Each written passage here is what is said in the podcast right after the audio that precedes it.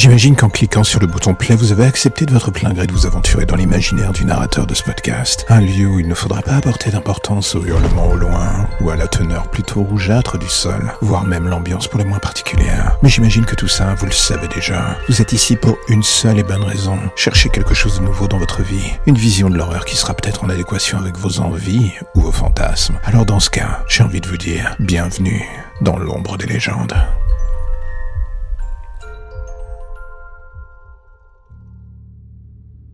On a tous dans un coin de sa tête le film L'exorcisme ou les milliards de nanars qui ont essayé de se bâtir une réputation sur la sienne.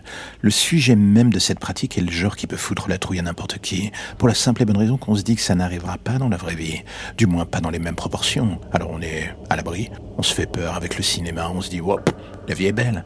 Le problème est que parfois le destin vient frapper à la porte et nous montre avec délice qu'on a eu tort.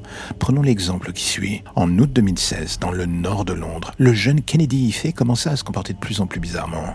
Ce qui inquiéta sa famille, tout débuta par une douleur intense dans sa gorge, et à partir de là, tout partit en vrille. Il se mit à frapper son père, menaça même de se sectionner le pénis en hurlant qu'un python vivait en lui. Plutôt comique. Tout cela avant que sa famille finisse par le ligoter sur son lit pour éviter qu'il ne se blesse, lui ou eux d'ailleurs. Et c'est justement à partir de ce moment-là que tout part en couille la famille tenta dans un premier temps de le soigner à base de prières pendant les trois jours qui suivaient. C'est ce que l'on put lire dans les archives du procès. Son jeune frère Colin raconta à la police C'était évident qu'il y avait quelque chose en lui. Nous étions tous certains que c'était un coup d'un démon. Ça a essayé de le tuer de l'intérieur. Alors du coup, on a dû le bloquer pour sa sécurité. Si on ne l'avait pas fait, il s'en serait pris à nous, ou bien on aurait tenté de se blesser. Les rapports de police diront un peu le contraire. Pendant les trois jours suivants, Kennedy y fait passa ses journées ligotées à son lit, sans la moindre attention médicale ou humaine d'ailleurs. Quand son frère finit par appeler les secours, le jeune homme en déshydratation complète.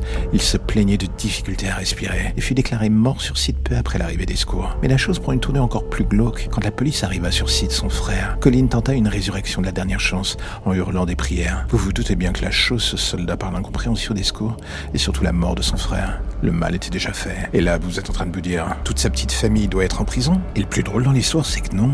Les sept membres de la famille Ife furent accusés de maltraitance aggravée, d'emprisonnement et de torture ayant causé la mort d'un adulte. Et pourtant, le destin va encore s'en mêler. L'autopsie montra que le corps de Kennedy comportait pas moins de 60 plaies. La nature même et complète de ce qui se passa pendant ces trois jours entre lui et la famille reste un mystère qu'on n'a pas envie de connaître. Mais le fait que certains membres porteraient eux aussi des plaies témoigne d'une violence des deux côtés. Interrogé par la police, un des membres de la famille avoua que les membres de cette dite famille magnifique et charmante se relayaient pour les sévices, enfin pour l'aider dans leur esprit. Mais ils nièrent être des membres d'un culte ou d'une société secrète, ce qui aurait pu, euh, comment dire, peser lourd dans la balance de la mort de cet enfant. Et à la grande surprise de tous, après une délibération de quatre jours, les sept membres de la famille furent acquittés de toute charge dans la mort du fils de la famille.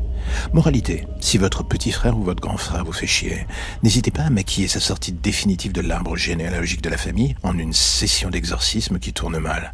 Avec un peu de chance, la justice vous regardera dans le dans les yeux et vous dira banco, vous êtes libre. La lumière au bout du tunnel, voilà ce qui vous ramène enfin vers votre petite existence si tranquille. Plus d'ombre, plus d'histoire ou de légendes bizarres. Juste le quotidien qui revient frapper à votre porte en attendant de replonger d'ici demain matin vers de nouvelles zones pour le moins sombres. Vous avez déjà envie de revenir, je le sais, mais patientez. Chaque chose en son temps.